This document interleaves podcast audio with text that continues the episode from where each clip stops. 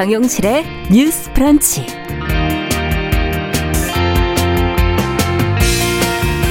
안녕하십니까. 정용실입니다.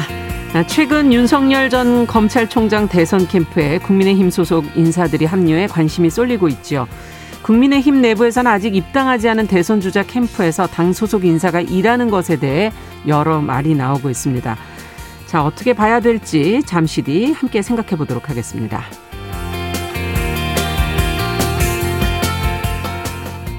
네, 도쿄올림픽 소식 관심 많으시죠? 어, 재미와 감동 이면에는 또 여전히 차별이나 부조리가 존재합니다. 아, 최근 노르웨이 비치 핸드볼 선수들이 원래 입던 불편한 비키니가 아닌 반바지를 입고 경기를 해서 벌금을 내게 됐다고 하는데요. 같은 종목의 남자 선수들의 복장 규정은 상대적으로 느슨해서 이중잣대라는 비판이 일었다고 합니다. 자, 해외 언론에서는 이 문제를 어떻게 다루고 있는지 살펴보겠습니다. 7월 27일 화요일 정용실의 뉴스 브런치 문을 엽니다.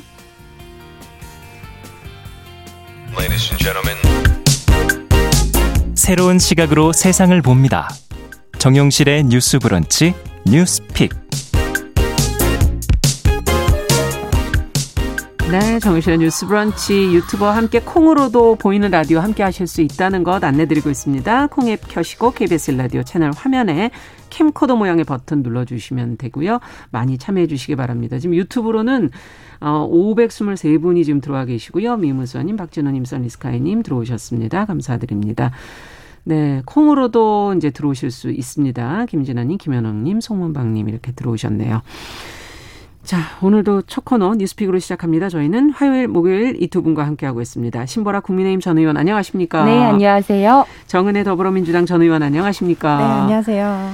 자, 앞서 말씀드린 내용을 두 분과 함께 좀 얘기를 해봐야 될 것 같고, 양당의 입장에서 이제 아마 얘기가 나오지 않을까 하는 그런 생각이 드는데요.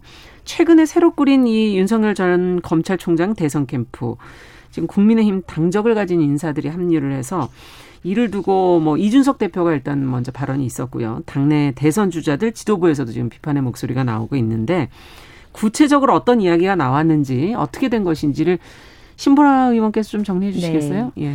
네, 지난 일요일 윤 전 총장은 국민 캠프라는 이름으로 대선 캠프를 어, 재정비하고 새 영입 인사를 공개했는데요. 네. 상근 정무특보의 이학재 전 의원, 상근 정무보좌역의 함경우 당협위원장, 상근 대외협력특보의 김경진 전 의원이 이름을 올렸습니다. 네. 그리고 신지호 전 의원, 박민식 전 의원, 김병민 당협위원장, 이두화 전 의원과 윤희석 전 국민의힘 대변인도 아. 각각 이 참모로 선임이 됐는데요. 네. 장해찬 특보, 김경진 전 의원을 제외하면 모두 국민의힘 소속의 전직 의원이거나 그렇죠. 다, 현직 당협위원장입니다. 네. 어, 얼마 전에 국민의힘 지도부는 당 소속 인사에 당내 주자의 캠프 활동을 허용한다라는 음. 그 내용을 의결을 했었는데요. 예. 이에 국민의힘 지도부는 어제 최고위를 열고 당협인 위원장의 징계 검토를 내세워서 윤 전 총장의 입당을 전 방위로 압박하고 나섰습니다. 아. 한기호 사무총장은 캠프 참여가 당협위원장의 사퇴 사유가 되는지를 검토할 필요가 있다고도 밝혔는데요. 네. 어, 이에 대선 주자들도 경론을 벌였습니다. 윤 전 총장과는 달리 속전속결로 입당한 최재형 전 음. 원장 측은 그렇죠. 정당 정치에 정면으로 반하는 비정상적인 행동이다 음. 평가를 했고요. 하태경 의원은 당사자들이 유감 표명과 당직 자진 사퇴로 결자 해지하고 수습해야 한다고 네. 밝혔습니다. 원희룡 지사는 윤 전 총장과 치맥 대담을 하면서 대동소이를 얘기했는데 윤 전 총장을 돕겠다고 나선 사람들을 비난하면 자가당착이라고도 밝혔습니다. 음. 당협위원장을 징계하는 건 모순이라고 하는 부분에 대한 지적이고요. 어, 윤 전 총장 캠프 인사 발표 날 어, 저녁에 전격적으로 윤 전 총장과 이준석 대표가 치맥 회동을 아, 그날이. 가졌습니다. 네. 네. 그게 발표 후한 4시간 만에 이루어진 전격적인 회동인데요. 네. 어, 이날 이준석 대표는 대동 소위를 말하면서 불확실성의 절반 이상은 제거됐다. 음. 8월 입당에 대해서는 의심하지 않는다고 밝혔고요. 네. 어, 윤 전 총장도 결정의 시간이 다가오고 있다고 밝혔습니다. 음. 국민의힘 지도부의 앞, 입당 압박이 거세지고 있는 만큼 음. 윤전 총장의 향후 입당 여부에 따라서 이 당협위원장의 징계 문제도 고려될 것으로 보입니다. 네. 궁금한 게 아까 이제 어 징계를 하게 되면 사퇴를 할 수 있다 이렇게 얘기를 해주셨는데 당협위원장의 역할은 과연 무엇이고 사퇴하게 되면 어떻게 되는 겁니까? 어 실은 어 당내 주자 캠프 활용 당내 주제에 한해서만 당 소속 인사들의 캠프 활동을 허용한다는 음. 그 지침을 의결했기 때문에 음. 국회의원 당협위원장은 그 부분에 한해서 네. 당내 주자만 도울 수 있도록 의결이 된 겁니다. 그런데 아. 이게 어, 지금 현재 어, 발표된 캠프 인사 명단에 현직 당협위원장들이 포함이 예. 되다 보니 음. 이게 의결한 걸 어기게 되는 거기 때문에 그러면 징계로서 사퇴를 시킬 수도 있다는 음. 것이죠. 네, 그렇군요.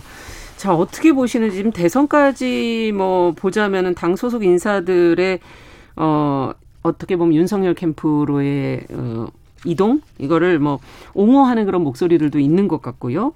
두 분은 어떻게 보시는지 뭐 입당을 하게 되면 뭐 당연히 이런 문제들은 다 이제 잦아들 것 같긴 하고 입당 가능성이 과연 뭐 있다고 보시는지 어, 두 가, 두세 가지 측면에서 이 문제를 좀 같이 얘기해 보죠. 네, 그 저는 입당을 해도 문제다라고 생각을 하는데요. 네. 이게 날짜 이런 시기가 굉장히 좀 차이가 있습니다. 그래서 어. 우리가 어 저는 정당 정치주의자라서 네, 당원과 그 당직의 무게라는 게 있거든요. 예. 근데 뭐 물론 뭐 해당 규정이 없다고는 하지만 본인의 당원의 신분으로 음. 자기의 당의 아닌 어, 외부의 인사의 캠프에 들어가서 어떤 직책을 맡는다는 것은 음. 사실 저는 양심적으로 그 특히 당협위원장 같은 분들은 그 직을 내려놓고 가야 하지 않았나 그런 음. 생각이 들고 그리고 나서 사실은 뭐 다시 입당을 한다면 명분을 가지고 들어올 수 있으니까요. 그게 국민들이 보기에도 조금 더 올바르지 않았나. 음. 그 최근에 우리 그 뒷광고 논란이 있었습니다. 유튜브. 네. 그러니까 유튜버들이 자기가 사용하고 뭐 돈을 내고 간 것처럼 쓴 것처럼 얘기하면서 예. 그 광고 표시를 하지 않았죠. 그래서 음. 지금 특히 그 윤석열 검찰총장에 갔던 대부분의 많은 분들이 또 언론에 많이 나왔던 분들이에요. 그렇죠. TV 패널로 많이 출연을 하셨는데 예.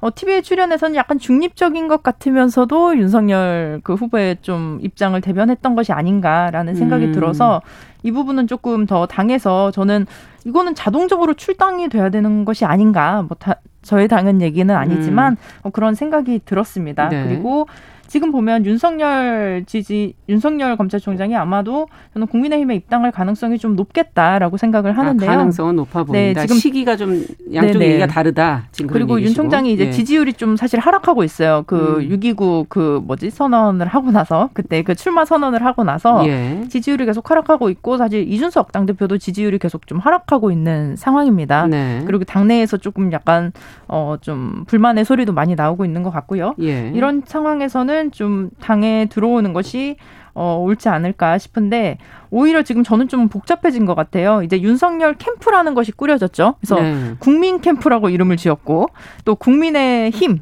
있고 또 음. 국민의 당이 있고 사실 아. 국민이라는 이름을 공유하는 어떻게 보면 세력이 세 개가 있는 건데 어. 이게 물론 뭐 야권에서는 뭐 정권 교체를 위해 힘을 합치겠다라고는 하지만 네. 이게 각각 어떻게 보면 지분이 생기게 돼버린 거거든요. 그래서 네. 어, 자신의 세력이 있고 지분이 생긴다면 이게 유기적으로 또 화학적으로 결합하는 것에는 분명히 또한 갈등이 있을 수도 있다. 음. 그리고 윤석열 검찰총장이 본인이 이제는 캠프가 꾸려졌으니 뭐 배우만 하겠다. 뭐 이런 얘기도 했어요. 근데 네.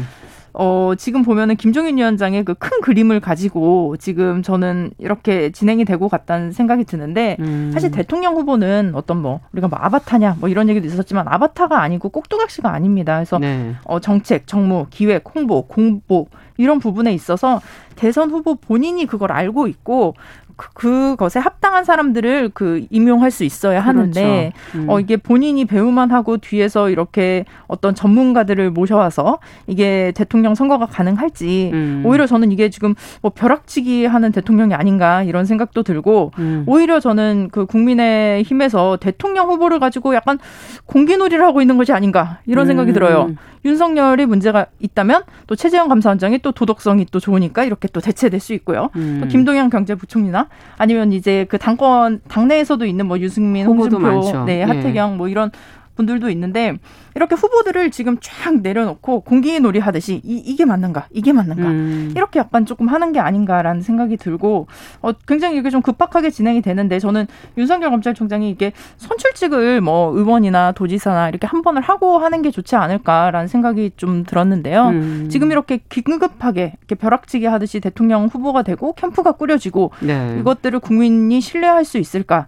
저도 좀 우려스럽습니다. 네. 어떻게 보십니까? 신보라 의원께서는 또 어. 네. 실은 지도부가 불과 얼마 전에 당내 주자에 한해서만 음. 캠프 활동을 허용한 상황인데 네. 어, 현직 당협위원장을 맡고 있는 분들이 캠프를 어, 주요 요직을 또 예. 그렇게 발표를 한 부분이 실제 당혹스러운 부분이 있기는 음. 합니다. 음. 지도부 입장에서는 지도부의 어떤 결정과 권위를 좀 훼손한 예. 부분이 있고 실제 그 당원 당규를 그렇게 어, 당원 당규상의 대선의 선거 앞두고 캠프 참여에 대한 규정이 특별히 없, 음. 없는데 네네. 이번에 당내 주제 안에서 도울 수 있다는 그 지침을 의결한 배경에는 윤 전 총장과 달리 최재형 전 감사원장이 즉각 입당을 했잖아요. 아, 그렇죠. 그 입당을 한 여러 배경 중에 하나가 어쨌든 당의 도움을 받을 수 있기 때문에 예. 그런 건데 실은 이제 입당조차 없이 어쨌든 당내 인사들의 도움을 받게 된 케이스가 되다 보니까 음. 실은 그 부분에 대한 어 뭐 공정성 어, 음. 논란도 생기게 되는 것 같습니다. 네. 다만 이제 야권 단일화를 우리 당에서 계속 얘기를 하고 있고 예. 또윤 전 총장이 어 어떤 그 부분에 대해서 대선의 좀 대표 주자이고 예. 또 국민의 힘 입장에 입 장에서도 입당에 대해서는 좀 당연히 예상을 하고 음. 있기 때문에 당협위원장들이 조기에 캠프에 결합을 해서 음. 주요 참모로서 두각을 나타내는 그 선택을 음. 포기할 수는 없었을 것이다. 네, 그래서 그런 자유의지를 맡기 힘든 부분은 있지만 네. 어, 실제 정당 정치의 면에서 보자면 음. 당협위원장직을 내려놓고 하는 것이 조금 더 바람직 어, 하진 않았나라는 네. 생각도 들기는 합니다. 예. 어, 그리고 저는 이번 발표에서 네. 이 주목할 만한 부분이 있다고 생각하는데 예. 특히 김종인 비대위의 멤버들이 예. 주요 참모진으로 발탁된 부분 지금 기사가 그렇게 나오고 네. 있더라고요. 네, 이 부분에 예. 대해서 좀 살펴볼 필요가 있는 것 같아요. 예. 특히 김종인 비대위 시절에 김명민 김병민 위원장은 비대위원을 했었고요. 네. 함경우 위원장은 조직부총장, 그다음에 윤희석 대변인은 어, 그 당시에도 대변인이었습니다. 어. 그래서 이런 부분 분들이 지금 이윤 캠프에도 상당히 이제 중요한 요직을 갔죠. 기용이 네. 됐거든요. 네. 특히 이제 김종인 비대위원장이 서울시장 선거를 승리로 이끌었고 음. 또 민주당, 국민의힘 모두 주요 정당에서 실은 선거의 어떤 승부사로 그렇죠. 평가를 받아왔는데 유독 윤 성렬 총장에 대해서는 예. 김종 비대위원장이 계속 뜨뜻미지근한 반응을 음. 보여왔어요. 음. 네. 뭐 검사가 바로 대통령 된 적이 없다. 네. 윤석열 만날 계획 없다. 네. 이런 식의 반응이었기 때문에 어, 윤 전 총장 입장에서는 김종인 비대위 멤버들을 좀 끌어안으면서 아. 우리가 전략적으로는 동방자 관계에 있다라고 하는 걸 좀 부각시키고 싶지 않았을까. 아. 저는 그런 포석이 아니었을까 생각을 하고요. 예. 또 이렇게 갑자기 좀 발표된 배경도 음. 좀 살펴볼 필요가 있을 것 같습니다. 네. 왜냐하면 실은 내부적으로는 아마 참모 역할을 했을지라도 음. 공개적으로 인선을 하게 되는 발표를 하는 건 좀 다른 차원이거든요. 그렇죠. 네. 근데 최근에 이제 이준석 대표하고 어 국민의힘 중진들이 굉장히 날성 공방을 좀 어, 벌려왔습니다. 어, 윤전 총장에 대해서 네. 어 이준석 대표의 당근 뺀 비빔밥이란 음. 비유가 뭐 선을 넘었다라고 네. 비판을 하기도 했고요. 그저 비빔밥 당근으로 폄훼한다. 음. 평가, 평론가 발언스럽다. 뭐 음. 뭐 자해 정치다. 이런 일가라는 그 과정에서 음. 어, 윤 전 총장 캠프에서 국민의힘 인사들이 이렇게 활동하고 있다는 걸 음. 우리 이렇게 보여주면서 네. 뭔가 다른 분위기로 전환해 보려고 했던 것이 아닐까라는 아. 생각이 들고요. 예. 실제 그래서 발표된 바로 직후에 이준석 대표와 윤 전 총장이 회동을 그랬죠. 가지게 됐습니다. 예. 그러면서 상당히 분위기가 반전이 됐고요. 예. 그래서 이준석 대표가 윤 전 총장에 대해서도 빨리 입당하시지 않으면 안 된다라는 음. 식으로 공개적으로 압박을 해왔다면 그날 회동을 통해서는 우리가 상당 부분 교감을 이뤘다. 그렇죠. 그게 대동소이하다. 예. 어, 그리고 결정의 음. 시간이 다가왔다. 이런 응답으로 조금 이루어지고 음. 있는 걸로 봤을 때 국민의힘 인사들의 어떤 캠프 기용이 어, 입당을 훨씬 더 이제 어, 가깝게 오게 그러네요. 만드는 어, 그런 시국의 어떤 전환으로도 음. 비춰지는 것 같습니다. 네. 또 어떻게 보십니까? 네. 그 대동소이에서 우리가 소이를 좀 봐야 될 것 같아요. 그래서 물론 네. 큰 뜻이 뭐 음. 이제 야권에선 정권 교체다 이렇게 하겠지만 음. 사실 그 안에는 굉장히 다양한 이익이 존재하거든요. 그래서 그렇죠. 개별적인 어떤 그런 뭐 이득이라든지 뭐 방향이라든지 이런 음. 것들이 있는데 저는 오히려 최재형 감사원장이 입당을 한 것이 굉장히 전 높이 평가합니다. 예. 음. 정당 정치에 대한 이해가 있었고 예. 본인이 정말 실력으로 당당하게 내가 승부를 하겠다라는 음. 측면이 있었는데 윤석열 검찰총장은 너무나 좀 꽃길만 걷고 싶은 게 아닌가 하는 음. 생각이 듭니다. 네. 자, 앞으로도 저희가 뭐 대선에 관한 이야기는 계속 이어갈 거니까요. 당내 분위기도 네. 또좀 전해 주셨으면 좋겠습니다. 두 번째 뉴스로 좀 가보죠. 강원도 화천에서 지금 생산된 애호박이 코로나19로 소비가 급감을 해서 산지에서 지금 폐기를 앞뒀다는 그런 안타까운 소식이 지금 전해져서 뭐 주문량이 지금 최근에 좀 급증하고 있다고 하는데 이곳 농가들이 어떤 상황에 처해 있는지를 정은혜 의원께서 좀 전해주시면 저희도 좀 이거는 알려야 되지 않을까 네, 싶네요. 이거는 네. 제가 좀 적극 홍보를 음. 해야 할 것 같습니다. 음.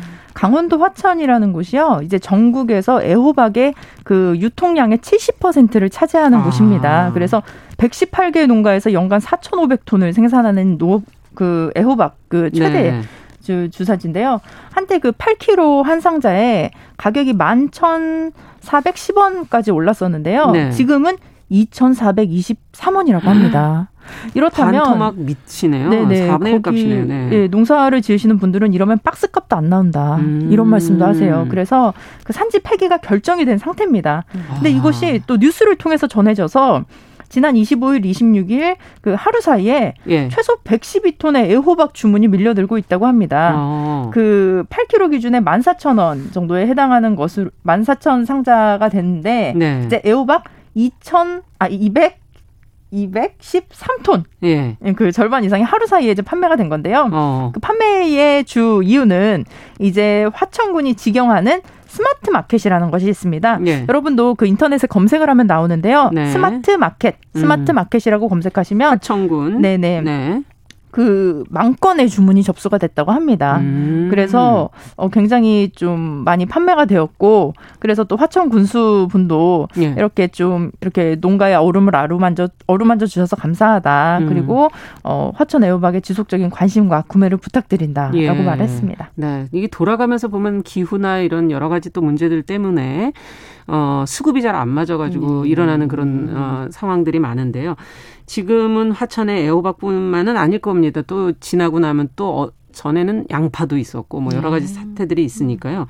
전국 농가들의 어려움을 겪고 있을 때 어떻게 해야 될까요? 이게 캠페인 한 번으로 끝나서는 안 될 것 같고 뭔가 팔로가 좀 다양화돼야 되는 거 아닌가 하는 생각도 들고요. 두 분 얘기를 좀 한마디씩 들어보도록 하죠. 음. 네. 팔로의 다양화 정말 많이 필요할 것 같고요. 네. 실은 대부분의 농산물들이 소매보다는 도매 중심으로 그렇죠. 가격 형성이나 유통 구조가 확립돼 있다 보니까 예. 코로나의 급식 중단, 그다음에 아. 식당 운영 감소 이런 것들에 음. 더 직격탄을 맞는 맞아요. 상황이거든요. 예.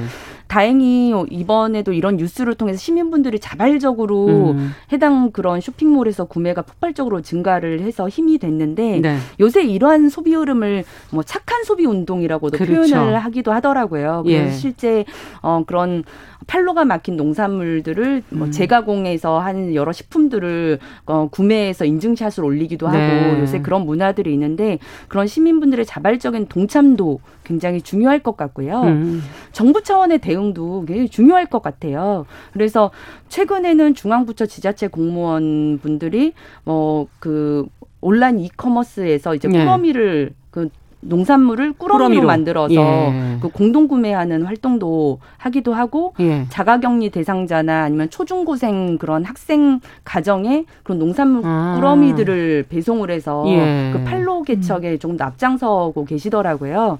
근데 이제 어 최근 들어서 통계청이 발표한 자료에 따르면은 어 2019년에 비해서 2020년에 네. 그 농축수산물 온라인 쇼핑 거래액이 거의 71%가 증가했다고 해요. 어, 정말 많이 늘었네요. 네, 근데 코로나 이후로는 그 온라인 쇼핑 거래액도 더 많이 증가를 했을 거고 그렇죠. 또 비대면 구매가 늘어났기 때문에 네. 폭발적으로 증가했을 텐데 그런 온라인 유통망을 음. 더 구축해 주고 그다음에 그 온라인 유통망에서 거래되는 음. 그런 판매 수수료를 조금 인하할 수 있게끔 아. 해서 어, 거래도 활성화시키고 농가의 예. 수익도 좀 올려주는 음. 그런 부분에 대한 지원도 필요할 것 같습니다. 네. 그리고 어, 듣고 계신 시청자분들 중에 임산부가 계신다면 음. 최근에 정부가 그런 임산부들에게 친환경 그 농수산물을 그 꾸러미로 신청해 볼 수 있는 아. 지원 사업을 또 하고 계시더라고요. 예. 이것도 새로운 어떤 판로 개척에도 도움을 주기 위해서 정부가 추진한 사업인데 좋은데요. 그것도? 네, 예. 그 48만 원 정도를 지원받을 수 있고요. 예. 그걸 쇼핑몰을 통해서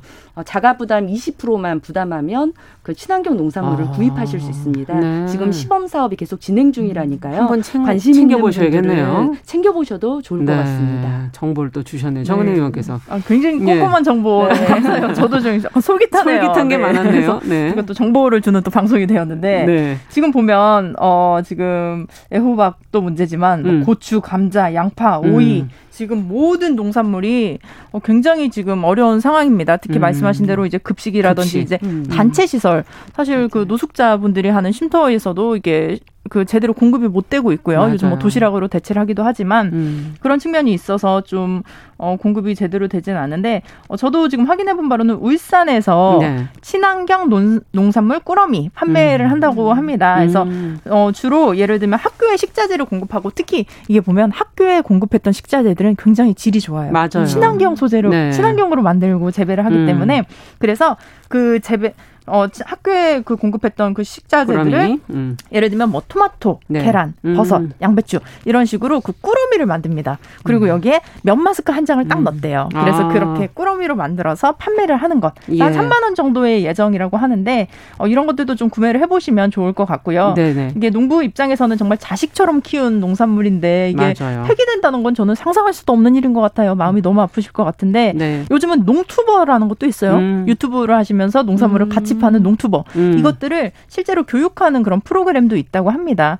그리고 지금 또 되겠네요. 온라인으로도 많이 판매가 되고 있지만 네. 특히 온라인 commerce 관련해서 각좀 사이트들을 음. 좀 보시면 요즘은 그냥 뭐 올려놓고 팔고 이런 개념이 아니고요. 그 commerce에서 네. 같이 교육까지 담당을 음. 하고 있습니다. 예, 그런 음. 측면에서 많이 찾아보시고 또 우리가 우리 농산물을 사서 먹어야죠. 음, 예, 그렇죠. 국산 많이 네. 해주세요.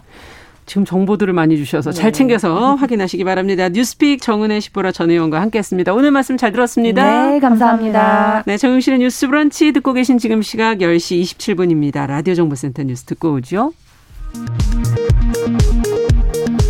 어제 하루 61만 7천여 명이 코로나19 백신 1차 접종을 받은 것으로 나타났습니다. 이에 따라 지금까지 1,751만여 명이 1차 접종을 마쳤으며 인구 대비 접종률은 34.1%입니다. 신규 2차 접종자는 5만 8,218명으로 접종 완료 비율은 13.5%입니다. 지난 4월 평택항에서 컨테이너 사고로 숨진 고 이선호 씨 사례가 재발하지 않도록 항만 안전 관리를 강화하는 항만 안전 특별법이 오늘 국무회의를 통과했습니다. 이에 따라 항만 사업장 운영 하역사는 항만 사업장 내 모든 근로자에 대한 안전 관리 계획을 세워 정부에 보고하고 승인을 받아야 합니다. 안양 교도소에 수감 중인 이명박 전 대통령이 올해 들어 두 번째로 서울대병원에 입원했습니다. 이 전 대통령 측 관계자는 구체적인 질환은 밝힐 수 없지만 오늘 입원해 내일 간단한 시술을 받고 모레나 글피쯤 퇴원하는 것으로 일정이 잡혀 있다고 전했습니다. 지금까지 라디오 정보센터 조진주였습니다.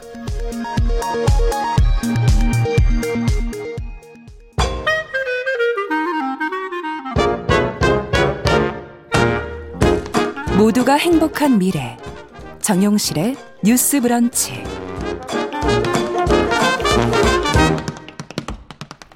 네, 정신의 뉴스 브런치 듣고 계신 지금 시각 10시 29분이고요. 시인의 시선으로 뉴스와 세상을 좀 보겠습니다. 시시한가 방수진 시인 잘해 주셨어요. 어서 오세요. 네, 반갑습니다. 방수진입니다. 오늘은 어떤 뉴스를 좀 들여다볼까요? 네, 오늘은 조금 민감하긴 하지만 우리가 음. 반드시 짚고 넘어가야 될 이슈 하나를 준비해 봤는데요. 음. 그 최근 중국에서 김치를 좀 파오차이라고 부르면서 맞아요. 자국의 김치 제조법을 국제 표준화 기구의 표준으로 제정해서 좀 자신들이 김치 음. 종주국이다라고 하는 논란을 일으킨 바 있지 않습니까? 그래서 보도가 많이 나갔었죠. 굉장히 네. 자국민들의 어떤 많은 어, 논란을 일으켰는데요. 네. 그래서 우리 정부가 좀 단호하게 대응해야 음. 되지 않느냐라는 지적이 많았습니다. 음. 그래서 문화체육관광부가 이번에 김치의 중국어 번역과 표기를 이 파우차이가 아닌 신치로 명시하도록 훈령을 개정했다라고 하는 소식인데요. 네. 김치가 아닌 신치라고 표현한 이유는 이 중국어에 그 기역 그러니까 기 김이라는 소리를 예. 내는 글자가 없기 때문에 김치를 소리 나는 대로 표기할 수가 없기 때문입니다. 어. 그래서 정부에서는 사실 이번 조치로 김치와 중국 음식 파운 차이가 좀 명확히 구분될 수 있지 않느냐라고 생각을 하고 있고요. 네. 더불어서 김치의 세계적 위상도 높아지기를 고대하고 있다고 합니다. 네. 사실 이게 국 국가의 어떤 적용이 되는 것이지 민간 부분에서 강제할 수는 없는 부분이라서요. 맞아요. 중국 현지에서는 아직 자국 내에서 유통되는 식품에는 그대로 이제 파우차이로 돼서 나갈 가능성도 있다고 해서요. 예. 중국인들이 사실 이 신치라고 변경하는 것에 대해서 음. 좀 여러 가지 의견이 있다고 합니다. 네. 아무래도 좀 이번 사안은 예민한 구석이기 때문에 저희가 다루기에는 조금 조심스럽지만 그만큼 최대한 음. 주의와 세밀함을 기울여서 좀 이야기를 나눠보면 어떨까 싶습니다. 네. 근데 중국은 왜 자기네 거라고 자꾸 주장하는 거예요? 어, 사실 이제 그들이 주장하는 이유는요. 음. 그 3천년 전 중국 문헌인 시경에 음. 이제 이런 문구가 나옵니다. 밭 안에 오이가 있으니 이를 벗겨 저채를 만들어서 조상께 바친다. 음. 그러니까 여기서 저채라고 하는 것이 바로 그 김치의 기원이라고 하는 절인 채소 음식을 아. 뜻하는데요. 중국이 이제 이를 근거로 동아시아 문화권의 저채 음식은 중국에서 전파됐다라는 주장을 한 거죠.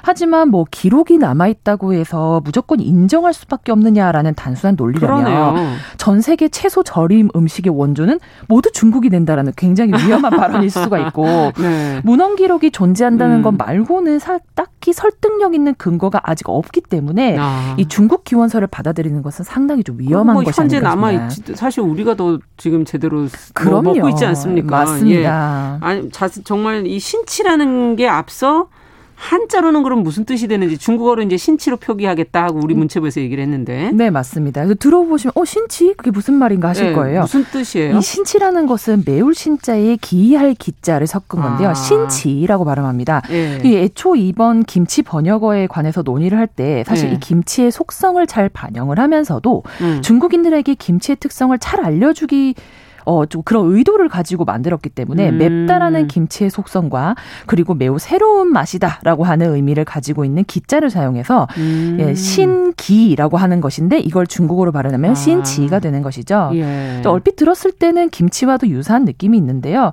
사실 이제 제가 뭐 중국 읽어주는 시인으로 활동하니까 제가 음. 중국의 경우에 이 외국어 번역에 대해서 간단히 좀 설명을 드리자면 음. 중국은 외국 문화와 외국어를 수용하는 과정에서 반드시 좀 자국화를 거치는 경향이 있습니다. 그렇죠. 코카콜라 이런 것도 그 뭐 자신들의 그, 말로, 말로 쓰잖아요. 바꾸죠. 네. 네. 표현 문자이기 때문에 우리나라 말이 모든 외국어들을 거의 유사하게 쓸 수 있는 아. 거와 다르게 표의 문자기 때문에 맞아요. 중국어는 그 발음을 그대로 쓰기가 좀 어렵습니다. 음. 그래서 뭐 저희가 흔히 알고 있는 굉장히 유명한 그 자동차 그것도 이제 뻔츠라고 아. 하는 아, 딱 들으면 알 것 같네요. 알것 같고요. 네. 그다음에 뭐 커피 브랜드도 싱바커라고 해서 우리가 굉장히 잘 아는 그 브랜드를 이렇게 바꿔서 쓰는데요. 이제 제일 중요한 건 발음이 딱 들었을 때 굉장히 쉽게 들리고 들었을 때 뜻이 좋아야 중국인들이 아이 아, 번역 잘했다라고 평가를 그렇겠네요. 합니다. 뜻이 안 좋고 발음만 비슷하면 그것도 문제잖아요. 그것도 문제입니다. 네. 우리나라처럼 완벽하게 쓸 수 없기 때문이죠. 아. 그래서 이번 신치라는 번역이 사실상 중국인들에게 딱 뭔가 와닿느냐 이거에 대해서는 사실 저 역시도 조금 애매한 지점이 없지 않나 싶습니다. 음. 이게 들었을 때 갑, 빡 김치라는 느낌이 오다기보다는 음. 어, 이 신기할 기자를 쓴 것이 과연 맞나. 좋은 의미만이 있을까? 약간 음. 어좀 우려되는 부분도 있고요. 김치의 어떤 전통성이나 이런 가치를 음. 지키기 위해서는 이 번역어에 대한 고찰도 앞으로 충분히 필요할 것이라고 전문가분들은 들어가서 같이 고민을 하셔야 되겠네요. 네. 예. 근데 이게 잘못하면 이러다가 양국 간의 뭐 자존심 대결이라 그럴까? 우리가 종주국이다, 우리가 종주국이다. 서로 그러고 있는 지금 분위기가 되는 거 아닐까 하는 생각도 들고 네. 중국이 너무 해, 자기 자국 것이 아닌 것을 자국화하려는 그런 경향이 좀 있는 거 아닌가 하는 생각도 들고요. 네, 네. 맞습니다. 네. 그래서 이번에 이 신치라는 명칭도 음. 지금 중국 세계일보의 뉴스에 따르면 중국 네티즌 일부에서는 음. 굉장히 반대하고 있다고 합니다. 아. 왜냐하면 어차피 신치라는 용어는 파우차이한테 넘어설 수 없으니까 결국에는 종착하지 못할 것이다. 음. 어, 중국이 한국 김치 주요 생산국이기도 하고 막 이런 주장을 펼치면서 네. 한식당에서 파는 김치는 대부분 중국산이라면서 신치라는 것을 추진하지만 이건 너네들의 혼잣말일 뿐일 것이다. 라고 이제 막 네티즌들이 이야기를 오. 하고 있다고 어. 하는데요. 예. 사실상 이 신치라는 번역건이 예전에도 한번 추진된 적이 있었는데 이게 종착이 안 됐었던 부분인 거죠. 음. 말씀드렸던 것처럼 외국 문화가 중국 진입이 굉장히 쉽지 않기 때문에 그렇군요. 이 자부심과 고집을 꺾으려면 어느 정도 그 그 자신들이 다 받아들일 수 있는 그런 게 있어야 되는데 저희가 일, 일전에 성공적인 번역 사례가 사실 있기는 했습니다. 어떤 게 있었습니까? 우리나라 수도가 서울이잖아요. 서울. 근데 지금은 이것을 저희가 쇼월이라고 부릅니다. 네. 굉장히 흡사한 발음인데 예전에는 이걸 중국식으로 한청, 한성이라고 불렀습니다. 아. 그래서 저희가 이거를 쇼월로 바꾸는 노력을 굉장히 했고요. 네. 시간이 걸리긴 했지만 지금은 굉장히 성공적으로 중국에 안착했습니다. 음. 하지만 지금도 중국의 시골이나 외곽 지역을 가면요. 어르신들이 쇼월 하면 못 알아들으십니다. 음. 저 역시도 여행을 갔을 때 제가 서울에서 왔다라고 하면 음. 서울이 어디냐. 그래서 제가 한청이라고 얘기하면 아 한국의 수도라고 말씀하시는 어르신들이 음. 많았어요. 그래서 저희가 이번에도 이 신치가 좀 성공적으로 안착할 수 있는 기회가 되었으면 하는 바람도 있습니다.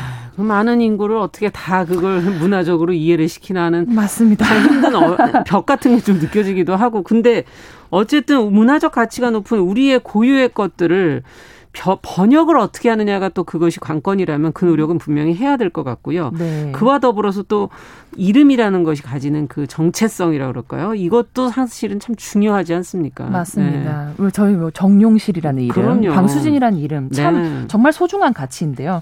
저도 그래서 이 김치에 대해서 공부를 좀 하게 됐어요. 음. 이번 사태를 통해서. 그러네요. 그러니까 중국이 김치라고 말하는 이 파우차이도 이름인데 이 파우차이하고 우리 고유 문화인 김치가 사실상 어원도 다르고 특성 도 다르다라는 음. 지점을 제가 봤는데 이 파우차이는 사실 술이나 식초, 알코올 같은 액체류에 아. 아. 채소류를 푹 담그다는 뜻으로 파오라는 담그다, 아. 채소라는 차이가 합쳐진 말이고. 근데 주, 로 액체류에 그럼요. 액체류에다가 아, 담그는 거. 구의적으로 담그는 것을 말하는 그러면 거죠. 우리로 치면은 뭐라 그럴까요? 오이 절임 장아찌 장아찌 종류 그런 느낌인 건데 네. 아. 그런데 김치의 어원은 사실상 저희가 이제 알고 있는 김치 냉장고 브랜드 이름을 음. 알때 딤체라고 하는 침체, 맞아. 딤체, 딤치 이런 식으로 이어온 것인데요. 예. 이 침체라고 할 때 침은 사실 잠기다. 그러니까 잠근다는 게 아니라 잠기다. 지금 왜 네. 잠기다라는 말을 썼냐 하면 네. 중국의 파오차이랑 달리 채소를 소금에 절여두면 소, 채소 속에 수분이 빠져나와서 소금물이 되고 채소가 오히려 그 소금물 속에 침전되기 때문인 것이죠. 음. 그러니까 고의적으로 액체류를 담궈서 한게 아니라 소금을 통해서 자연적으로 빠져나오는 물로 인해서 채소가 잠긴다. 아. 그렇기 때문에 사실 김치는 우리 고유의 어, 어떤 절임물에 굉장히 맞다라는 것을 이걸 통해서도 알 수 있고요. 파우차이는 정말 장아찌예요. 우리로 보면. 맞습니다. 네. 피클과 유사하다는 피클, 말은 네, 네, 그런 네. 느낌과 비슷하다고 얘기하는 건데요. 그래서 김치가 우리 밥상에 빼놓을 수도 없고 음. 우리가 예전에 정말 어려웠을 때 이 김치가 아니었다면 비타민 C 이런 거를 정말 섭취할 그 수준이 없었다고 해요. 그럼요. 김치 자체는 우리의 삶 자체인데 네. 이 이름을 명확하게 한다는 것은 바로 음. 우리의 과거와 현재 미래를 모두 맞습니다. 정확하게 하는 길 아니겠는가라는 음. 생각이 듭니다. 네. 자, 그러면 이름은 과연 무엇일까 이런 생각도 드네요. 네, 이름은 제가 이제 한번 해석을 해보건데 음. 세상에서 처음으로 갖는 음. 유일무이한 나의 것이지만 음. 누구에게도 줄 수 없고 지우고도 없을 수도 없고 음. 하지만 스스로 지어부를 수는 없다. 음. 허나 사람이든 사물이든 이 세상에 태어나는 것은 음. 이 이름 하나를 만나기 위해서다라는 제가 해석을 한번 해봤습니다. 그렇게 소중한 중요한 거다 이거 정말 중요한 것이다라는 맞아. 것이죠. 네. 그렇다면 오늘 이와 관련해서는 그러면 어떤 시를 저희가 만나보게 될까요? 네. 제가 오늘 떠올린 시는 바로 음. 이 이름이라는 것이 어떤 사물과 사람과 모든 것에 이 온다는 이 사실이 얼마나 중요한 것인지를 한번 깨달아 봤으면 좋겠다라는 음. 의미에서 음. 정현종 시인의 방문객이라는 시를 준비를 음. 해봤습니다. 네. 다 같이 한번 읽고 이름의 소중함에 대해서 한번 얘기해 봤으면 좋겠어요. 네.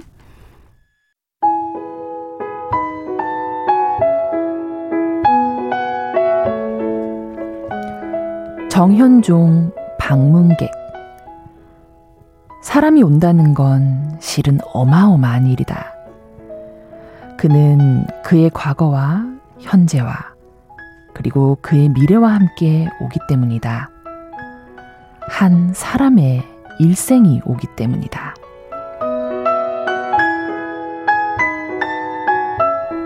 야. 참, 이 사람이라는 자리에 저는 예. 이름을 넣어서 부르면 어떨까 싶었습니다. 이름이 온다는 이름이 건. 온다는 건 실은 어마어마한 일이다. 음. 이름이 과거와 현재와 그리고 미래와 함께 오기 때문이다. 그러네. 제가 이름과 함께 사실 우리 모두가 정체성을 가지게 된다라고 그렇죠. 저는 생각하는데 예. 이 김치가 제대로 번역되지 않았음에 대해서 우리가 가진 안타까움이나 음. 아쉬움이 음. 사실 언어 번역 자체에 대한 문제겠는가. 네. 그게 아니라 이름 자체가 가지는 정체성이나 음. 의미 의미가 그로 인해 퇴색될까봐 음. 그것을 우려하는 것이 우리의 마음 아닐까라는 음. 생각을 해봤어요. 네. 김치라는 이름에는 사실 김치의 일생이 그리고 우리나라의 역사가 그렇죠. 그리고 앞으로의 우리의 미래가 음. 모두 그 안에 담겨 있는 것이 아닐까 합니다. 음. 그런 의미에서 우리의 김치라는 말은 그 어떤 말보다 참 아름다운 말이 아닐까 생각을 네. 해봅니다. 어떤 사람의 이름을 부르는 것, 우리가 그 언어적인 것이 가지는 힘, 그렇죠. 이거를 오늘 다시 한번 또 느껴보게 네, 됐습니다. 네. 어, 방수진 시인과 함께 김치의 중국어 번역 과정 또 그 개정 소식 이걸 어 저희가 들으면서 이름의 의미 어 그리고 시도 한 편 같이 읽어봤습니다. 오늘 말씀 잘 들었습니다. 감사합니다. 네, 감사합니다.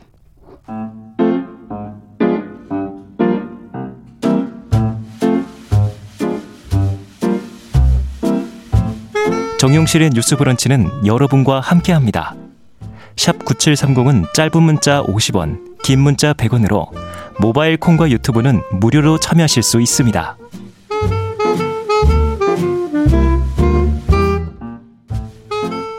네, 정실의 뉴스 브런치 듣고 계신 지금 시각 10시 42분 향해 가고 있습니다.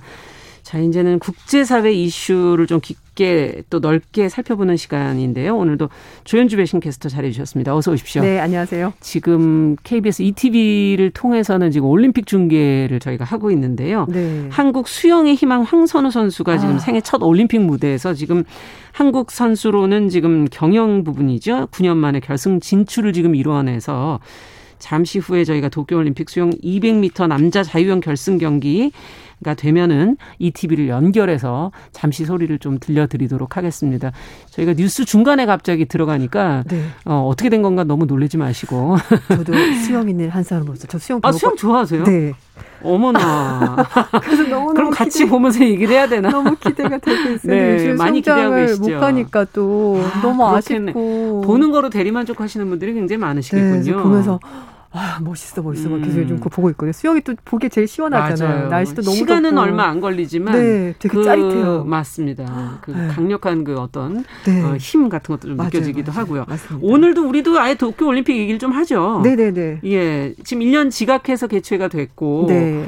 어, 혹시 또 코로나도 확산되지 않겠는가 하는 걱정들 참 많이 하셨는데 그렇죠, 맞습니다.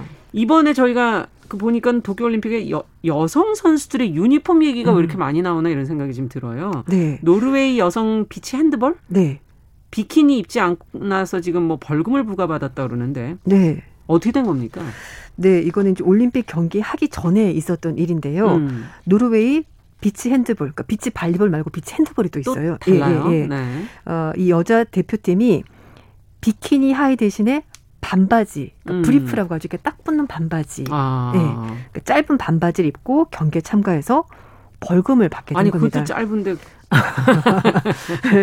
근데 사실 비키니 하면 그 삼각형으로 돼 있는데 그렇죠. 이제 이 하의는 사각형, 사각형. 사각 팬티형 되는 네. 겁니다. 그래서 유럽 핸드볼 연맹 측에서 성명을 통해서 음. 아, 지난 18일 날 노르웨이 여자 대표팀이 스페인과 음, 동메달 결정전 예. 할때 국제 핸드볼 연맹 측에서 비치 핸드볼 규칙에 어긋난다면서 네. 그래서 벌금을 부과하기로 자, 결정했다고 우리가 지금 얘기하려고 그러는데 네네. 황선우 선수가 어, 지금 어 지금 각국의 선수들이 지금 입장을 하고 있습니다. 수영 어 해야 하는 그 무대로 올라가고 네. 있는데요. 지금 황선우 선수 막 무대에 들어왔고요.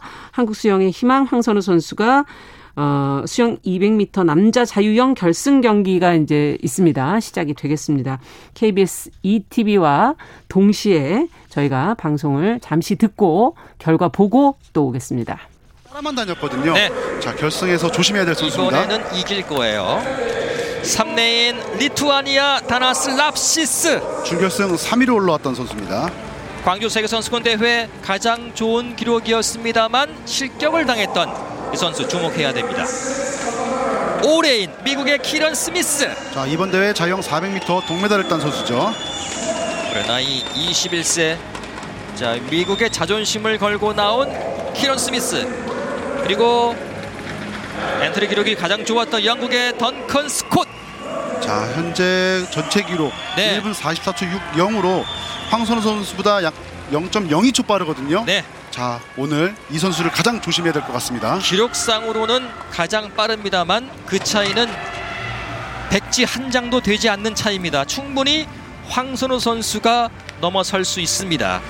자, 황선우 지금 실레인 생각, 생각하기에는 모든 선수들이 거의 기록이 비슷하기 네. 때문에 황선우 선수가 처음에 따라 붙 따라 붙어서 150m를 지난 후에 자신이 갖고 있는 모든 것을 폭발시킨 다음에 이런 것들을 보여줬으면 좋겠는데요. 네. 자, 황선우 선수가 예, 예선에 보여줬던 모습으로 초반에 운영을 한다면 좀 힘든 경기가 될 수도 있겠지만 네. 끝까지 화이팅 했으면 좋겠습니다. 자, 오늘만큼은 대한민국의 황선우 선수와 함께 여러분 같이 호흡해 주시고 같이 팔을 흔들어 주시면 더 좋겠습니다. 2분 내로 끝나는 경기입니다. 황선우 자, 황선우 선수 마지막 150m를 턴하면 어, 호흡이 오른쪽이기 때문에 왼쪽에 있는 선수들이 하나도 안 보이거든요. 네. 그래서 가장 중요해 어, 조심해야 되는 부분입니다. 네.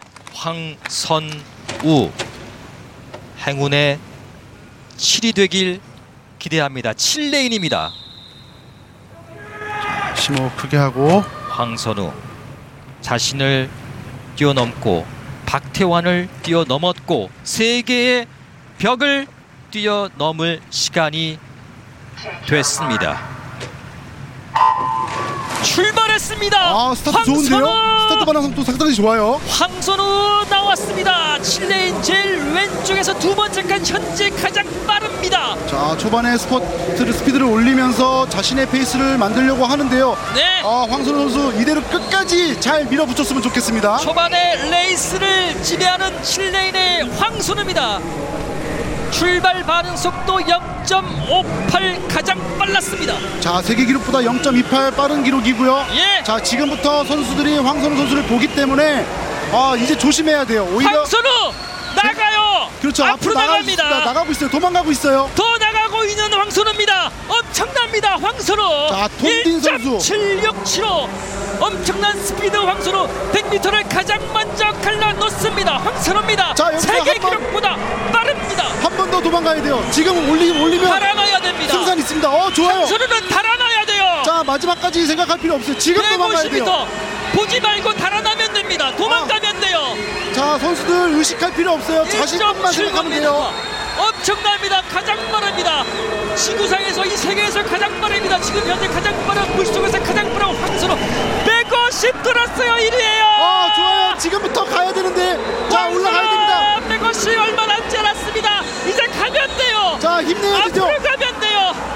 자 좀 더. 조금만 더. 한 번만 더. 올라가면 20원 남았습니다. 한 번만 더. 아 선수. 아, 한 번만 더 괜찮아요. 마지막 스펀트. 자, 한번 더. 좀더 힘내야 돼요. 한 번 더 갔으면 좋겠어요 양선호. 황선우 올라가야 됩니다. 참아야죠. 한 번만 더 가면 됩니다. 황선우. 아, 황선우 조금만 더. 아, 황선우. 황선우 최선을 다했습니다. 박수를 보냅니다. 황선우의 레이스 멋진 레이스 황선우 박수를 보냅니다. 아 황선우 선수 최선을 다했고 네. 아 이 경기 정말 감격스럽습니다. 메달을 네. 따지는 못했지만 이 황선우 선수의 가능성을 본 대회입니다. 네. 자 최선을 다한 황선우 선수에게 박수를 보냅니다. 자 금메달은 영국의 덩컨 스코시 가져갔습니다. 1분 44초 26의 기록이고요. 우리 황선우의 선수의 기록은 1분 45초 26으로 확인됐습니다. 자, 톰딘 선수가 1위죠. 아, 톰딘 선수가 올라가고 그렇죠. 정하겠습니다. 네. 44초 22의 기록이 도쿄올림픽 수영 200m 남자 자유형 결승에서 황선우 선수가 메달권 안에 들지는 못했습니다. 1.4526의 기록을 가졌지만요. 영국 선수가 지금 금메달을 따게 됐고요. 결승전 경기 KBS ETV와 동시에 잠시 들어봤습니다. 아, 우리가 더 어, 그러니까요. 아니 시간이 짧으니까 왜 이렇게 더 긴장이 되죠. 네, 마지막에 너무 아쉬웠어요. 너무 잘했는데 어, 초반에 거의 마지막 네. 어, 스퍼트 내는 그 순간에 조금의 차이로 네. 지금 등수가 밀려서 지금 앞서도 얘기한 것처럼 앞으로의 가능성은 무궁무진하지 네, 않을까. 정말 너무 잘하는 것 같아요. 예, 아, 기대가 되네요. 정말 대단한 네. 선수네요. 예. 자, 우리 얘기를 마저 해야죠. 네. 그 지금 비치 핸드볼 네네. 어, 복장을 반바지 트렁크로 입어서 네. 지금 규정을 어겼다는 얘기까지 해 주셨거든요. 네. 그래서 벌금이 선수당 음. 150유로에서 이제 203만 원 정도 내야 되는데 네. 그 복장 규정이 뭐냐라고 봤더니요. 예. 이 비치 핸드볼 선수들은 비치 발리볼 선수들처럼 비키니 한 벌을 입어야 돼요. 그러니까 위에는 아. 스포츠 브라, 밑에는 아.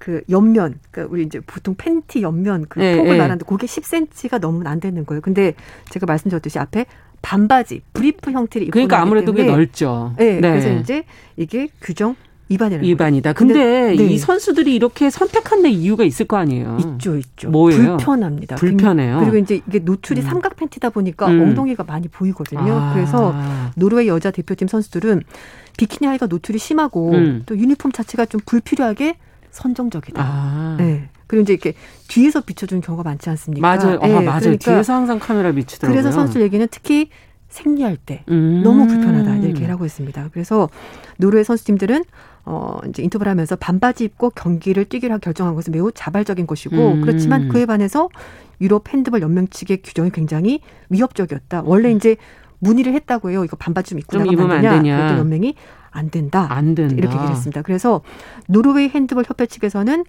선수들이 편안한 유니폼을 입고 경기를 해야 되는 거 아니냐라고 말하면서 새로운 기준이 필요하고 선수들이 내야 될 벌금 협회 측에서 대신 내겠다라고 음. 밝혔습니다. 어, 이 소식이 협회도 저는, 동의를 하는 거군요. 네, 그래서 이제 여자 테니스의 전설 마르티나 나브라틸로바가 이거 정말 말도 안 된다 음. 이렇게 말했고요. 그리고 음. 이제 어, 미국의 가수 핑크 역시 내가 돈 내겠다 벌금.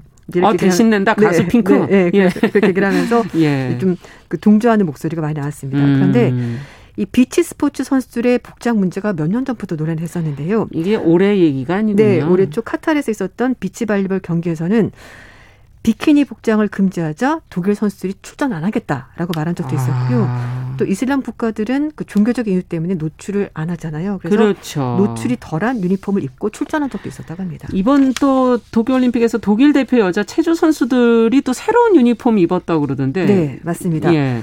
그 레오타드와 unitard 이렇게 두 개 나눠지는데요. 음. 레오타드는 우리가 일반적으로 아는 어 원피스 수영복 형태.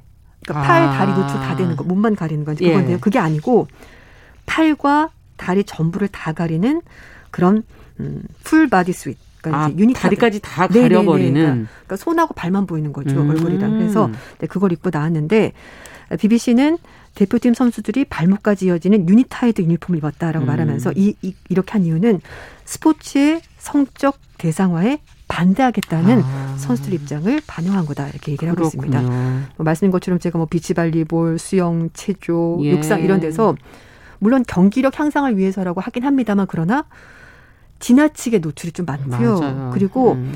선수들 입장에서는 자신이 그 사진이 찍히는지도 모르고 어, 자신의 그렇죠. 동영상이 돌아다니는지도 모르고 예. 피해를 입게 되는 건데요.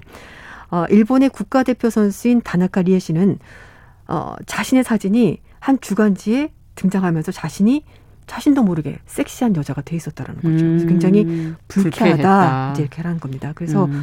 특히 이제 허벅지 하반신이 많이 드러나기 때문에 어, 선수 입장에서는 좀 불편한 음. 부분이 있다라는 거죠. 그래서 이제 몸통을 다 가리는 그런 unitard 유니폼을 독일 여자 기계체조 선수들이 아. 입은 겁니다. 음. 자, 선수들이 정말 기존의 어떤 그런 노출이 심한 형태의 네. 유니폼이 아니라 이렇게 정말 어, 좀 편안한 네. 그런 유니폼을 선택하는 이유가 있네요. 네, 그렇습니다. 네.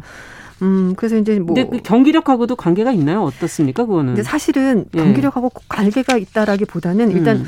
이 손과 발이 자유롭기 때문에 그걸 음. 선호하는 선수들도 있고 근데 규정에는 두 가지 다 입을 수 있다고 해요. 음. 그러니까 팔다리가 다 노출되는 유니폼 입어도 되고 가려지는 거 입어도 되는데 네. 하지만 이제 뭐 경기력 향상이라든지 이런 것 때문에 그걸 선호하는 선수들이 있는데 두 가지 다 입는 것은 규정상 가능하다고 음, 합니다. 음, 그런데 또 전문가들은 선수들이 너무 자신의 신체가 노출되면은 주의력이 집중력이 떨어지기 때문에 경기력에 음. 오히려 나쁜 영향을 미칠 수 있다라고 보는 전문가들도 있습니다. 그렇군요. 네. 기사를 좀 보니까 이런 여성을 너무 대상화하는 면이 있다. 네, 맞아요. 이런 기사들이 있어요. 네, 그래서 제가 오늘 이제 그 워싱턴 포스트에서 지금 21세기인데 음. 여성들이 자기가 입고 싶은 걸 입으면 되지. 음. 뭘 이걸 가지고 이래라 저래라 하냐. 이건 이제 시대착오적이다. 네, 그래서 얘기를 하면서 예. 노르웨이 비치 핸드볼 선수들 얘기를 했는데 음. 이 선수들이 몇 년 전부터 음. 항의했다고 해요. 그리고 이제 어, 이런 얘기를 합니다. 내가 잘못 본 건 아니냐라고 음. 생각하지 마라. 지금 21세기인데 협회를 구성하는 사람들이 거의 부분 대부분 나이 많은 남성들이 많다. 아. 그러니까 소위 말해서 좀 그런 고정관념, 여성에 대한 음. 고정관념 이런 것만 가지고 있기 때문에 선수들이 그 조그만 팬티 같은 의상을 입고 운동하는 게 얼마나 불편한지를 모르고 네. 거기에다가 선수들에게 벌금 물린다. 이거 너무나 시대착오적이고 음. 뭔가 좀 남성 우월적인 문화가 스포츠에 남아 있다. 그래서 여성들이 스스로 내가 뭘 입고 운동을 해야 음. 좋을지를 결정하는 것이 맞지 않냐. 이게 음. 바로 공정한 경기를 위해서 협회와 이런 뭐 운영위원회에서 해줄 일이다. 이렇게 꼬집었습니다. 네. 네. 국제뉴스 오늘은 뭐 스포츠 올림픽 얘기 마침 음. 하면서 중간에 저희가 황선우 네. 선수의 경기도 잠시 들어봤습니다. 오늘 네. 말씀 잘 들었습니다. 감사합니다. 네, 감사합니다. 조윤주 외신캐스터와 함께했습니다. 정영실의 뉴스 브런치 화요일 순서도 같이 인사드릴게요. 저도 내일 어, 오전 10시 5분에 다시 찾아뵙겠습니다. 감사합니다.